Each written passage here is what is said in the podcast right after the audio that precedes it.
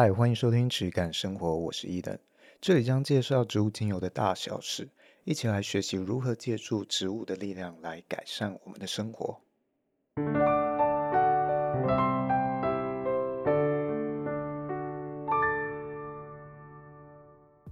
你向往生活中充满着芬芳的气味吗？你试过在睡前、阅读时、工作时或想放松的时候使用精油熏香吗？JIA 品家推出了他们第三代的精油赏香仪，由荣获多项国际设计大奖团队打造，能真正融入你生活中的高质感熏香器具。全玻璃的精油槽，实木的机身，新一代马达的扩香效率更好、更静音，全机完全台湾制造，并有一年的保固。我们的日常生活也有太多的纷扰，试试看熏香吧。体验嗅觉的细致与气味的美好，来一场只有自己的气味旅行。轻轻一按，简单创造属于你的场域。详细资讯请参考本集介绍栏位。现在购买还有优惠的精油组合，皆为我从各国产地亲自进口的精油。欢迎收听质感生活，我是伊登，我是轩。那我们先来念一下听众回馈好了。好，我这边来帮大家念一下。呃，有人留言，然后他是使用精油八年以上的听众，那他留言给我们说，很棒，专业又客观的见解，使我常常检视自己的想法与用法，也学习更多，听起来很舒服，内容又有深度，超喜欢。哦，谢谢这位听众。嗯，我觉得。我们一样啊，都是在这个精油的道路上不断探索。对，这一块有非常多要摸索的东西，所以我觉得我也不能说算是专业，只是我会接触到的层面比较多，生意上和制造上的层面是一般消费者啊，甚至是学院的老师可能比较不常接触到的东西。像我个人，我不是芳疗师嘛，我也比较少。真正接触那么那么多的个案，我基本上都是我对自己、我对家人、对朋友我会用，所以个案方面也许还是要其他人的资讯去辅助。那我们大家一起各式各样的意见跟领域的经验综合起来，我们才能对这些植物更往前、更多认识一些些。大家都是。同学，同学，这个感觉其实我觉得蛮好的，因为就是没有太大的阶级之分。其实我们都是向自然学习，自然就是我们的老师的感觉。我觉得这感觉很棒。对啊，尤其今天哦，我是用 Podcast 嘛，那我没有跟大家收费，我没有开课，所以我也没有那个压力。我知道的东西我就分享，我不知道的东西我也跟你说，这个东西还有很多要研究的，或它可能的方向是什么。嗯，那我觉得啊，开课它最大的压力就是，很多时候要给一个答案嘛。对，很容易就会你因为那个身份会局限自己。对，我自己是觉得现在这样很自由了，很开心。好了，那我们进到今天的主题。今天的主题呢，嗯，是针对一些可能刚接触精油的人啊。他会觉得植物的种类实在是太多了，嗯、尤其这么多全部都是单方，嗯、我要怎么样去找到我真正需要的那个精油呢？可能我需要特定的某一种疗效的时候，我要怎么去选择？嗯，告诉大家一些疗效方面的思路和配油的逻辑。怎么样去寻找合适的精油，嗯、以及呢，一般市面上的这些复方精油或复方保养油、复方产品，它的制造上可能会有什么样的问题？今天这一集主要是讲这些。那轩，你其实接触精油也没有真的到那么多年，我想你应该还有一些你当初选择精油时候遇到的一些困境。不知道你当初在选择精油，在接触精油这块领域的时候，呃，你是在选择的时候会碰到什么样的困难呢？我的状况比较像是，因为如果要论资历的话，我可能比我们的听众都弱了很多。我算是就是去年疫情刚开始的时候，慢慢慢慢开始接触。那去年状况应该大家都知道嘛，就是比较多都是待在家里，然后那时候公司也是 work from home。然后我就开始慢慢了解精油这个领域、这个产业。以前小时候一定是有使用过，但没有深入去研究。去年就是开始深入去研究，然后想要去购买自己喜欢的产品，然后来做使用。但是因为去年刚好就是疫情的关系，遇到一个非常有趣的状况，就是很多都是。不管你要买什么东西，几乎都是在网络上去做购买。可是精油它就是有气味、有香气的东西，所以我很常是盯着，就是不管是哪一个品牌，它的页面，然后就盯着很久。我只能从它的文字，它给我的文字来判断这一款我会不会喜欢，或者是我对于这个植物的印象。Maybe 像比如说柠檬啊、柑橘类的那个，我们可能就会有比较直接的认知，因为我们可能喝过柠檬水、看过柠檬、用过柠檬这些东西。我们就会比较容易了解，可是像有些，比如说我随便举个例，那时候对我来说，我就没有办法理解松针的味道是什么，我就会满脑问号，然后我就看到他的叙述，我就更疑惑，所以我那时候的状况，其实到现在有的时候在逛网络上面的一些品牌的时候，你都会觉得，哎，我真的不确定这款我会不会喜欢，然后又很怕自己踩到雷。因为像之前我们就有提过嘛，其实香味这些东西是很主观的，不一定我喜欢你也会喜欢，所以我就很常会遇到这种很纠结，所以我可能会在一一个品牌的网页上面就耗掉一个小时这样子，然后可能最后还是没有接上成功的状况啦。所以你刚刚的情况比较是哦，你想要知道更多这个植物可能它的表现之类的东西，然后你再去做选择，但是跟这些名字你没有办法搭上。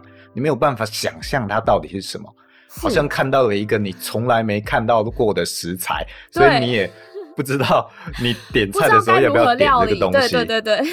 那我觉得这个其实是我过去在尝试经营零售品牌时候，我曾经以为的一个困境，就是我以为我要为了克服这件事情去做门市，哦，去做让大家可以试闻的东西，让大家直接闻了才知道。但我后来发现，你即使是闻了，你还是不知道。不知道的东西就是不知道。这个东西，因为有些人他是想要追求可能某种疗效，那闻了那么多，他其实闻了啊、呃、三个、四个精油之后，其实他第一个的气味表现什么，他已经就忘记了。哦，对，很常会有这样的状况。我以为我只要有。一些展示样品让大家闻的话，他们就可以挑选到他们自己想要的东西。其实不一定。如果我们看这些餐厅的话，其实今天我们去一个餐厅吃饭，大部分的情况我们根本不知道这个餐厅它提供的口味、调味或者它料理的食材等级如何，其实我们都不知道。但是我们还是愿意诶、欸，相信他，我们先去尝试，不会说，那你可不可以先给我试吃？试吃之后我再决定我要不要付钱吃，不会嘛？所以这个有没有试用或尝试，它应该是可以被克服的。那其实他可能会遇到的另外一个问题是，今天你可能已经想好你想要追求什么东西了，例如，呃，你当初在选择精油的时候，你有没有特定某一种方面的需求？你有没有预设？因为我自己是比较偏向我一定要喜欢这个味道的，所以我比较常在上面纠结的是它的味道到底适不适合我。我反而对于疗效或者是效用，我没有那么看重。但是这个气味，我们的感受啊也是非常不一定会产生变化的。哦、嗯嗯，对。例如，我可能在一天之中不同的时段或不同心理状态去闻到这个精油，嗯、其实我们的感受。不见得会相同，有时候甚至会差很多，oh. 或者是像是我的尤加利，我有一款科奇尤加利，这个是我自己翻译的一个很少见的品种啊。这一款它跟澳洲尤加利的差异是，它第一个瞬间闻到它会比较冲，对，所以很多人第一时间闻到它的时候，他觉得哇，这个好冲哦，他比较喜欢其他的尤加利。但如果你仔细再去闻、细细去品味的话，有一些人会觉得它的后韵、尾韵更柔和，那这个层次的丰富度，它会开始能够欣赏。但如果你没有这样子的时间去细细品味它的话，你可能就感受不到它的这个后韵或尾韵。嗯。那你如果用不同的方式去品鉴它、去感受它。你在不同的时段去尝试认识它，或者你人生在不同的经历阶段，你再回头去看，哦，它搞不好都有不一样的感受。就像可能我们小时候不敢吃苦瓜，哎，长大了搞不好开始有一些人能够去理解这种淡淡的苦味，它带来的某种美感，这些都是我们可以借鉴的。它存在这样的方式，所以我会觉得这些精油你可能第一时间不喜欢或者没那么喜欢，不代表你未来不会喜欢。或者你的生活中某个时刻也有可能会喜欢上它。嗯，就像我之前讲的，这些精油、这些植物都是好像一个人一样，代表他自己的个性。所以你不同的情况或环境去与它相处，是有不同的感觉的。嗯，如果我们今天要去追求某种疗效，这个其实也是很多人在挑选精油的时候他会遇到的状况。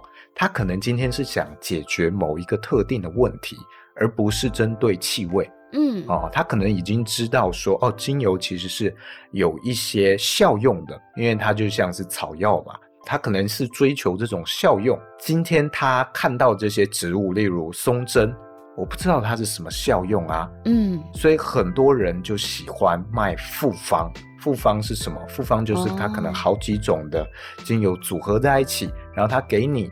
一个名称，让你很好去认识它。我不知道你有没有看过这些市场上的复方？有。刚刚你这样讲，我想到我最近就是比较像是我认识了一点，然后我后面比较会出现的一个状况是，我在看有一些文字的时候，就是他们的引导文字，它可能都是归类在同一种，就是可能是放松身心，或者是放松情绪，或放松你的紧张感的。可是当放松紧张感的分类里面，它有好多种植物，我不知道哪一种才是适合我的状况的，因为它给的都是一个大方向，所以在那个大方向里面就很容易会迷失。这个东西我觉得可以讲一个大方向，所有精油你写到的这一些气味上的感受，最终都可以统整成三个类别，一个是提振，一个是舒缓，一个是平衡，三个类别。其中我觉得超过八成以上都是在平衡的类别里面。哦，这个要怎么样去粗略分辨？通常会被列在舒缓或者是提振的，它通常有更强烈一点的特性。嗯，那会归在平衡类的，就是诶，也许它的特性啊，或者气味的个性比较没有那么那么的鲜明。例如我们讲。可能薄荷或者尤加利这种，它可能就是一种比较鲜明的气味表现，比较有个性。它很明显，它就是有一点臭之类的，让你闻到之后会觉得哇，头脑被提振了的感觉。那它可能就会比较常被归类在提振这一类。平衡类通常它代表着你有一些情况下，你闻它你会觉得舒缓；有一些情况下，你也觉得它会帮你提振。哦，所以它就归类在一个平衡，它会端看你现在的状态，去为你做一个重新，好像重置一样的感觉，重置你的设定。嗯。例如像薰衣草，我们都说薰衣草舒眠嘛，或者是说薰衣草助眠，哦，会舒缓你的情绪。但是也有一些人他会觉得，哎，工作的时候用这个薰衣草，他觉得。很专注，可以提振精神，也有这样的人呢、但如果你单看它的这个，好像书面上记载说它就是舒眠的话，你会以为好像我在工作或阅读的时候点上这个薰衣草的熏香会导致我很容易睡着。其实不是这样。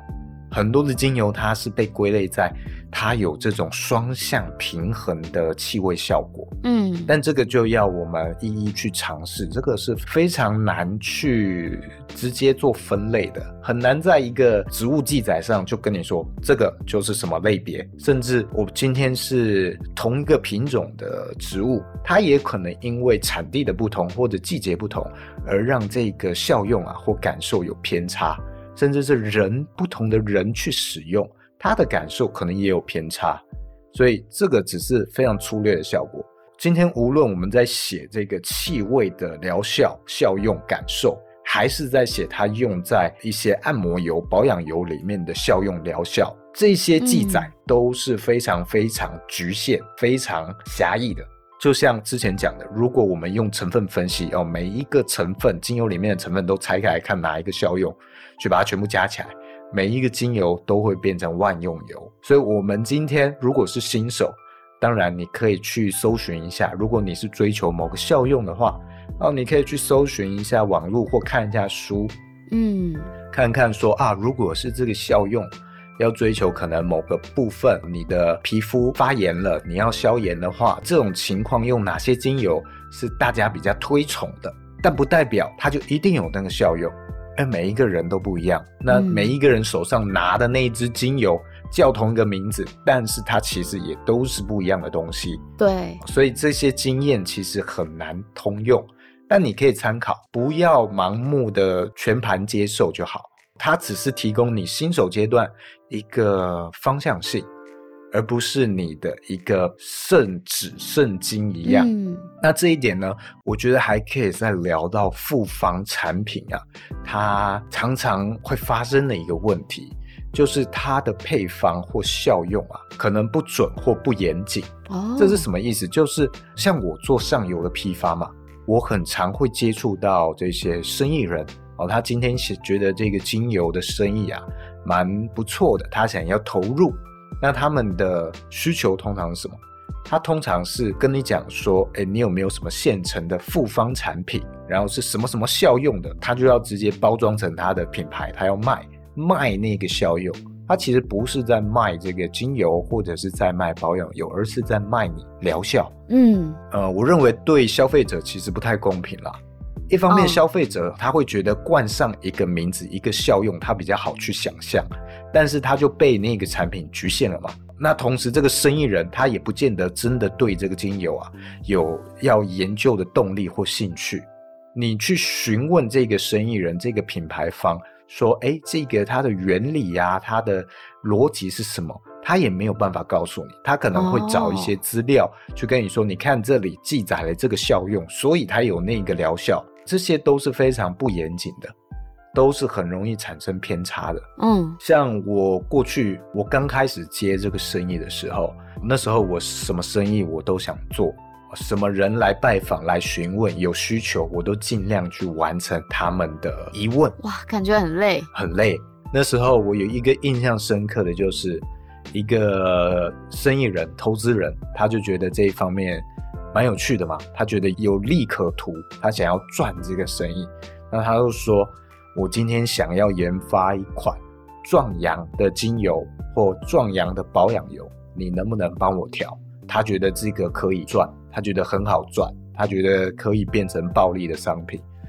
哇，那我听到虽然是有点傻眼，但我还是帮他试着去配。但是要知道，精油这些配方啊，是需要非常多时间去反复尝试的。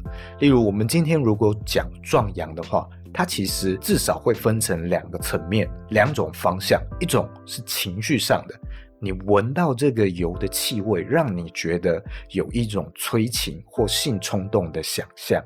这个是气味方面形式的壮阳，例如我们讲这个依兰依兰，它就有一点是属于气味方面的催情效果，对，而不是你抹了这个依兰依兰精油的保养油之后，诶，它让你的血液变得非常畅通无阻，可以让你 坚持好几个小时，不是这样子。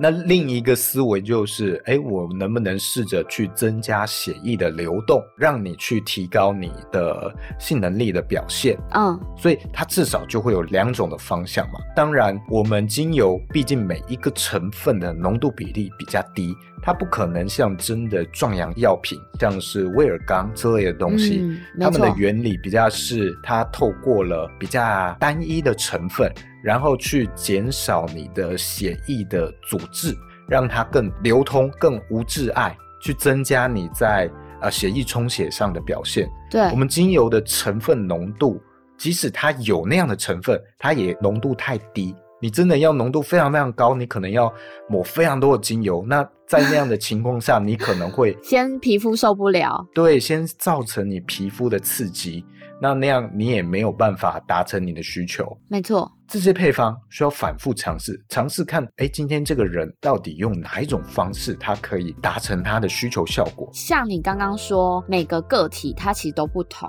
同一款精油它并不一定在每一个人身上都会有用嘛。就像你刚刚讲依兰依兰，其实我自己亲身实测过，我觉得依兰依兰对我带动的催情效果是完全没有的。我闻到依兰依兰，我并不会有特别额外的感受，这样，所以像这种东西对我来说就没有用。那它做出来，我可能也不会买。对啊，因为在这个情绪上的感受啊，有其中一个部分是我们为这个气味设定的感受是什么？哦，这个跟我们的个人经验、过去的经验，或者是今天有一个人在引导我们情绪的设定时候有关联。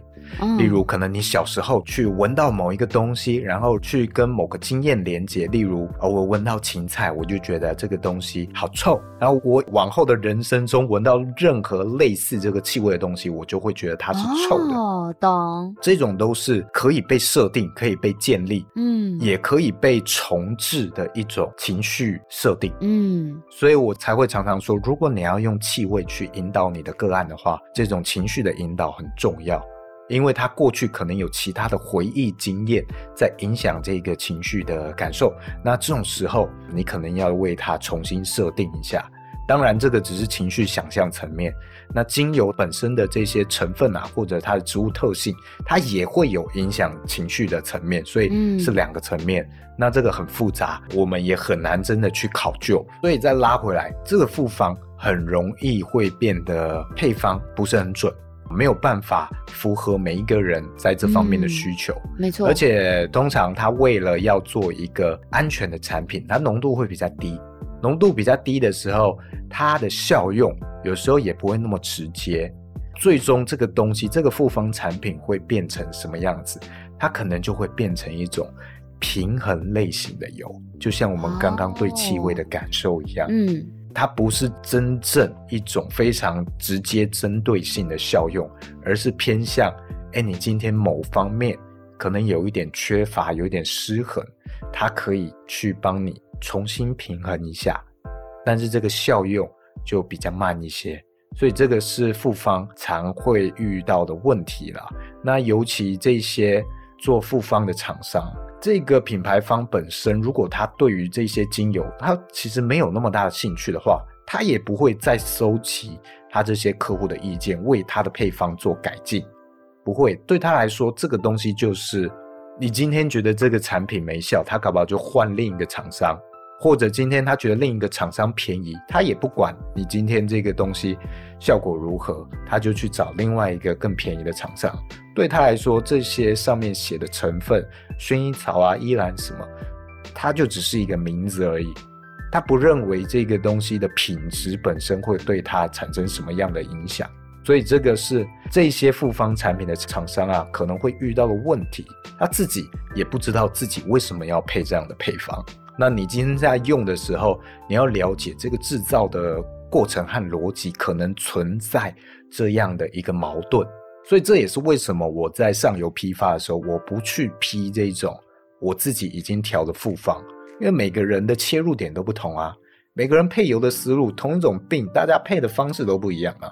我现在啊比较会导向说，我只做单方的，那我会告诉你怎么样。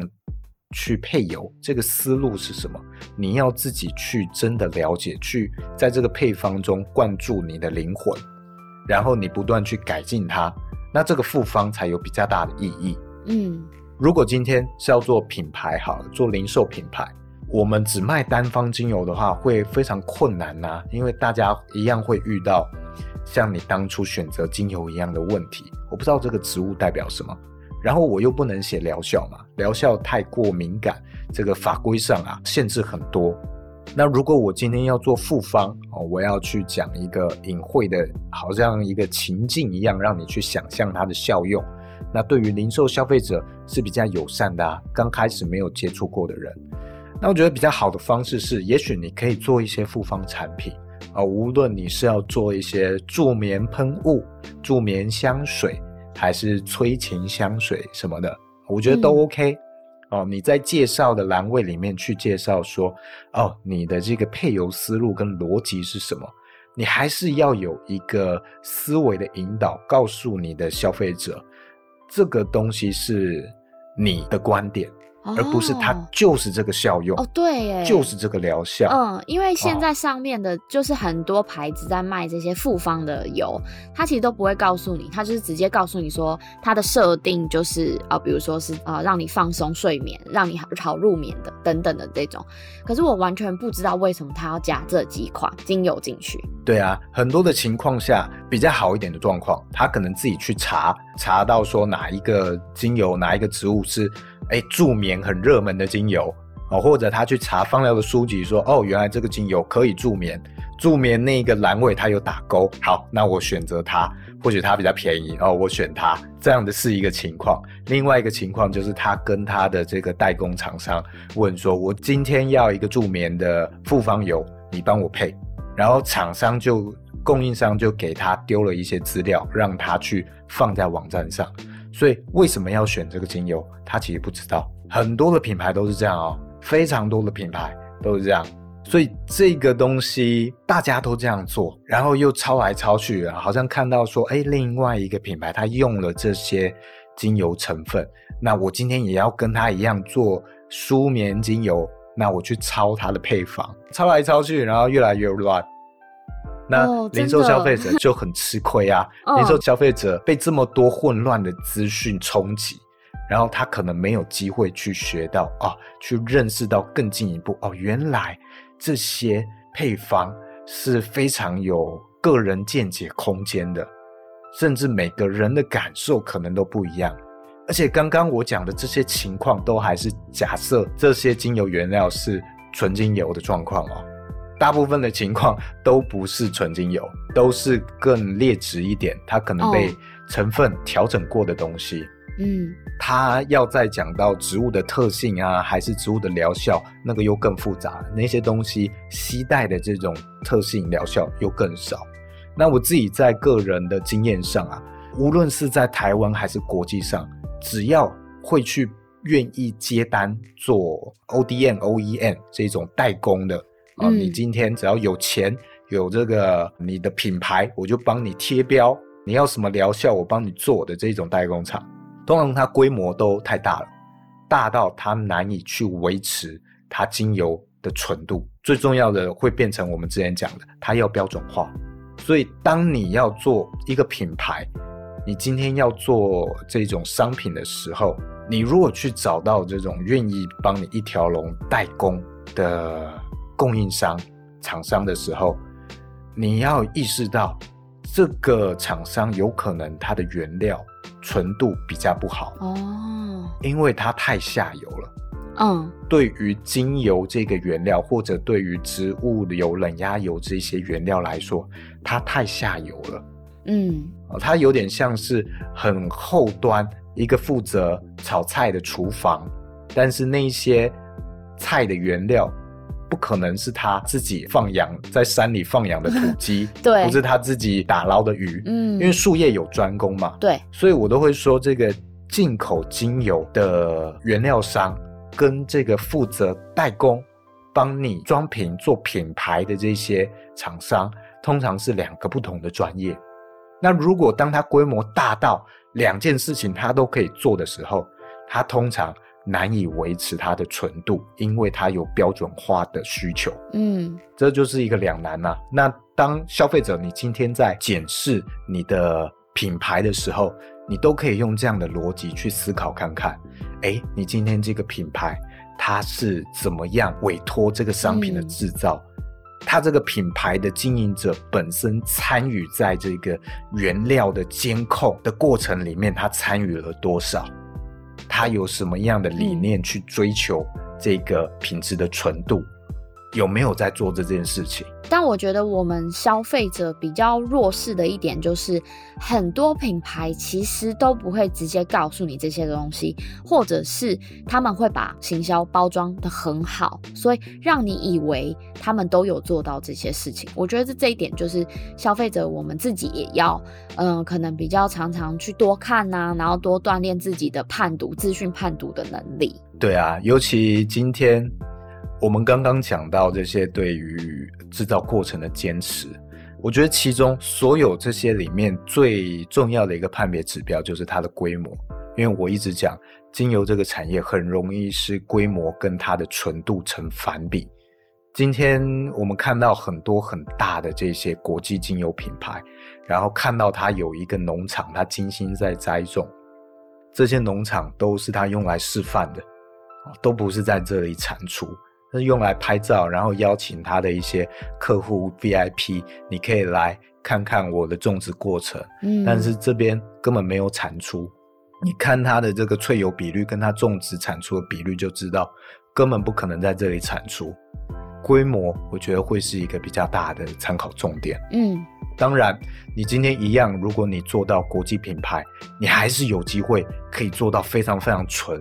但是我认为它的方式可能是什么？它可能是每一个农场它能够区分，因为它今天量大嘛，它有可能光是薰衣草，它就要好几个农场去帮它分散它的供应量。那这种时候，它能够标注每一个不同农场的来源不同和特性不同的时候，那我觉得它有机会在一个比较大规模的情况下，仍然维持它的纯度。虽然很困难，但是这个也许是一种方式。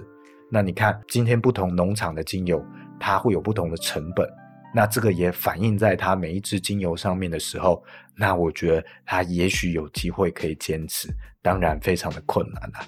我觉得可以再来讲到说，像复方的精油啊，它会有遇到一个问题，就是精油彼此之间它会有协同性哦啊，叠加性跟抵消性。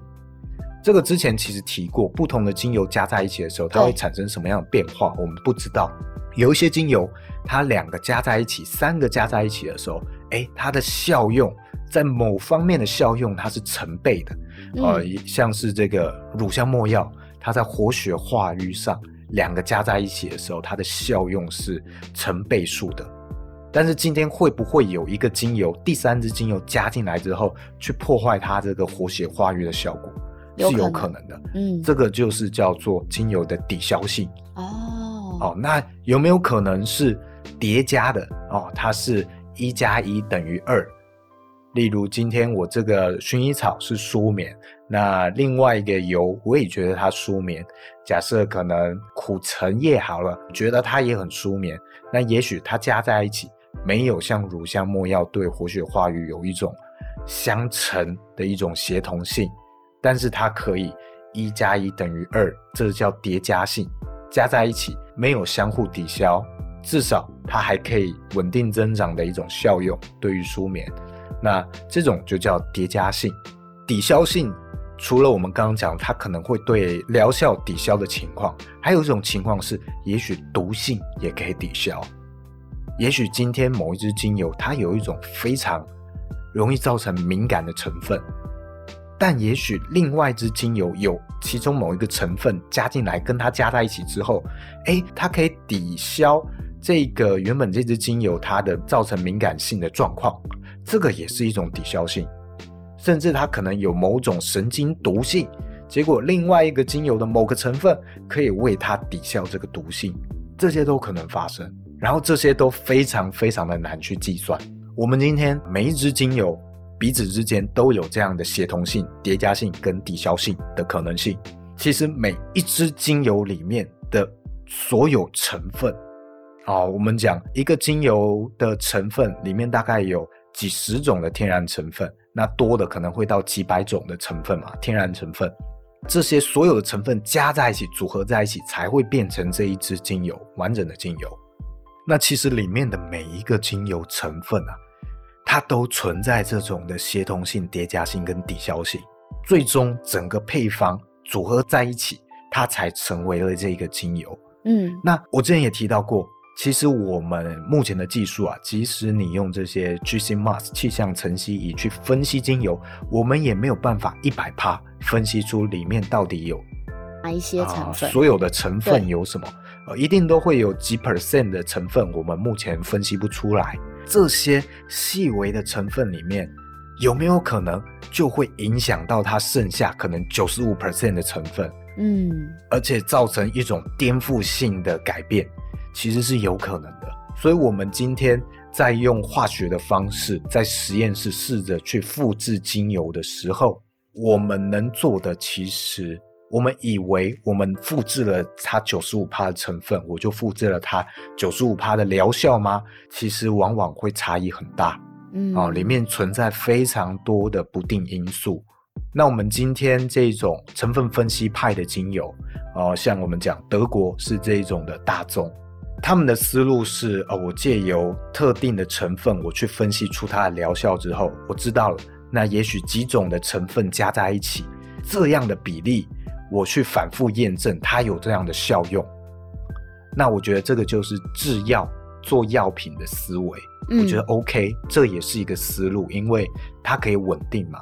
每一次它的效用比较能去做验证，因为这个精油它像做药一样稳定了它每一次的成分。当患者使用的效果有变化的时候，我就知道这个变化是发生在不同人之间的差异上面，而不是我精油这一批的差异上面，因为每一批差不多嘛。嗯。这是一种制药的思维。那我们今天在用我们讲的真正的纯精油的时候。啊、哦，它其实包含的是更多是这一种我们没办法去分析的成分，它存在的协同性、叠加性跟抵消性的可能。因为我们今天科技再怎么样模仿，都没有办法模仿自然到百分之百，自然才是真正最好的调香师，对，最好的药剂师，对，最好的制造者。我们跟自然相比还差太远了，所以呢，我会推荐说。如果你今天是芳疗学院的学生啊，无论你毕业了，或者你已经有非常多的经验，或者你才正在学，当然你接触到的可能会是成分分析派，用这个成分啊去对精油做分类。我觉得当然这是很好的一个方式，嗯，你在初期可以累积非常多的成就感或方向，而且它也具有一定的效用，但是。当你大概建构了一个知识的基础之后，我会建议你抛下这个成见，然后你去认识其他各种流派，啊，无论是中医啊、阿育吠陀，任何的流派、能量派，甚至你要结合一些星座，我觉得都是有可能的。在这之间，你去综合出一个适合你的方式，你去融会贯通各种不同的流派，找到真正。你认为好的方式，然后彼此之间，我们不断的交流，不断的去完整互相之间的体系，嗯，完整互相的思维。像是我举详细一点的例子好了，中医不是只有五行，其实五行你要真的去为精油做五行的分类，那个是一个非常长期的考究工程。啊，甚至我今天这个薰衣草在这里产的和那里产的，搞不好它在五行上的分类不一样哦。哦，因为它的表，它的这个环境表现不一样。嗯，我们会讲说，这个中医在看药材的时候，药材特性在分类药材的时候，有一种叫做取类比象。讲更白话一点，就是人家讲吃什么补什么，就是这种取类比象。以形补形吗？对，这种哦，我们借由这个东西在自然里生长的形态，我们类比到我们的人体，这个叫做以形补形或取类比象啊。我们以它的这个形态啊，去模拟类比我们身体里的形象，然后去推敲它的疗效。当然，这个是有一定的准确性，但是呢，像我刚刚讲的，你看今天薰衣草，你在不同的产地种。它可能就会有不一样的疗效嘛，所以其实以形补形这种东西还缺少一个关键，就是你还要综合评估到它的产地的环境条件状况，那这件事情才会变得比较准确。你光是只以这个形体去推敲它的疗效，其实准度会比较低。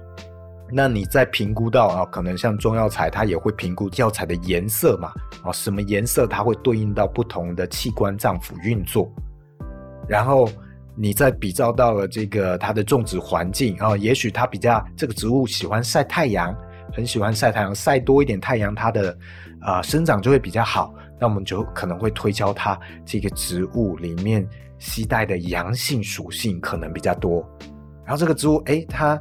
可能薄荷之类，诶，它比较喜欢阴凉，可能一天它不要晒太多太阳，它才会种的比较好。那我们可能就会推敲它里面这个向阴的属性会比较多。那每一个这个来源，我们综合推敲之后，才比较好准确去评估这个东西它的效用特性。那我们不是只有中医可以去做比较啊。我们其他类型，我们也可以用成分分析派的结果去交叉比对。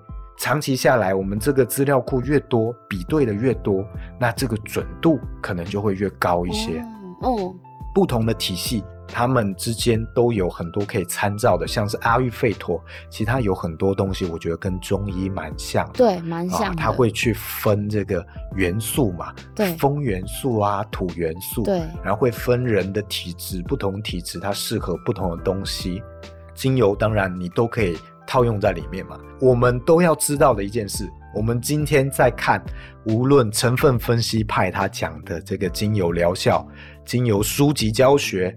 或者我们讲中医精油、中医方疗，还是阿育吠陀的方疗，这些东西都还需要时间验证。你今天看到的教学或书籍，它绝对不是一个定论，因为我们手上即使叫同一个植物的精油，它可能特性也不同嘛，那这个就产生差异了。所以你要把这些书籍啊当成是一个初步的假设。嗯嗯。哦，那我们还有这些老师、使用者，我们都还要去反复认证这个推论，然后不断去改进这个推论，不要把这些东西当成圣旨，把这些当成是结论的话，就完蛋了，就不会进步了。所以，包括我们在推敲我们手上这些复方产品的时候，也是一样，它是需要被被调整的，嗯，需要不断去改进的。提供大家一个方向啊。除此之外，我们自己本身的训练，建议大家也要去不断的尝试。这个之前也有教大家，嗅觉，对，嗅觉方面，还有这个感受方面的锻炼。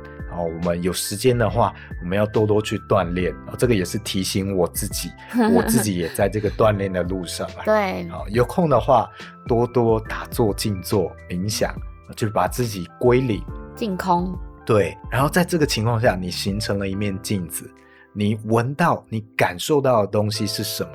这个影响你的方式，就代表它是有这种的特性。嗯，那我们在做这种锻炼的时候，我们要去除想象力的影响，就是我们前面讲到这个气味的设定或引导对你造成的想象。这种时候，我们在做这个冥想方面感受训练的时候，我们要去除这种想象力的影响，你才能更好的认知到这个植物本身的特性。无论是嗅觉还是肌肤感受上面，我们都可以用这样的方式。嗯，好，你成为了一面镜子，你清零了，那这个精油接触到你肌肤的时候，哎，你感受到的热，还是感受到了冷，还是感受到其他派别里面的元素？例如，你今天也可以套用到脉轮，你把自己清零之后，哎，接触到之后，哦，它影响到你哪个脉轮？嗯，那你就可以把它归类嘛。哦，这个精油也许对于这个脉轮的影响比较大。